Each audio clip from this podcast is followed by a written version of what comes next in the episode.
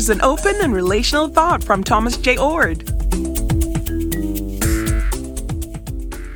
C.S. Cowles was the catalyst for my rejection of biblical inerrancy. I was in college at the time and had a couple of years of New Testament Greek under my belt. I was becoming aware that our current Bibles are compilations of ancient manuscripts, not the original biblical autographs. And these ancient manuscripts had differences in wording. How could I say our Bibles had no errors when they came from manuscripts with real differences? And this was only one problem with thinking our Bibles are without error. I haven't even touched on the internal inconsistencies, the portrayals of God sometimes as loving and other times as not, inconsistencies between the Bible and contemporary science or archaeology or history, and more. Back to my professor, C.S. Cowles.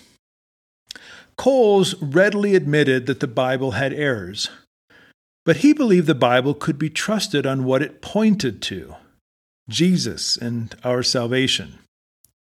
As he saw it, the error prone authors rightly pointed to the salvation that God offers in the life, teachings, death, and resurrection of Jesus. The open and relational thinker Gregory Boyd would agree in his book, Inspired Imperfection How the Bible's Problems Enhance Its Divine Authority, Greg takes the argument about Jesus a step further than Cowles did. Boyd thinks the cross especially reveals a God who inspired biblical authors without controlling them.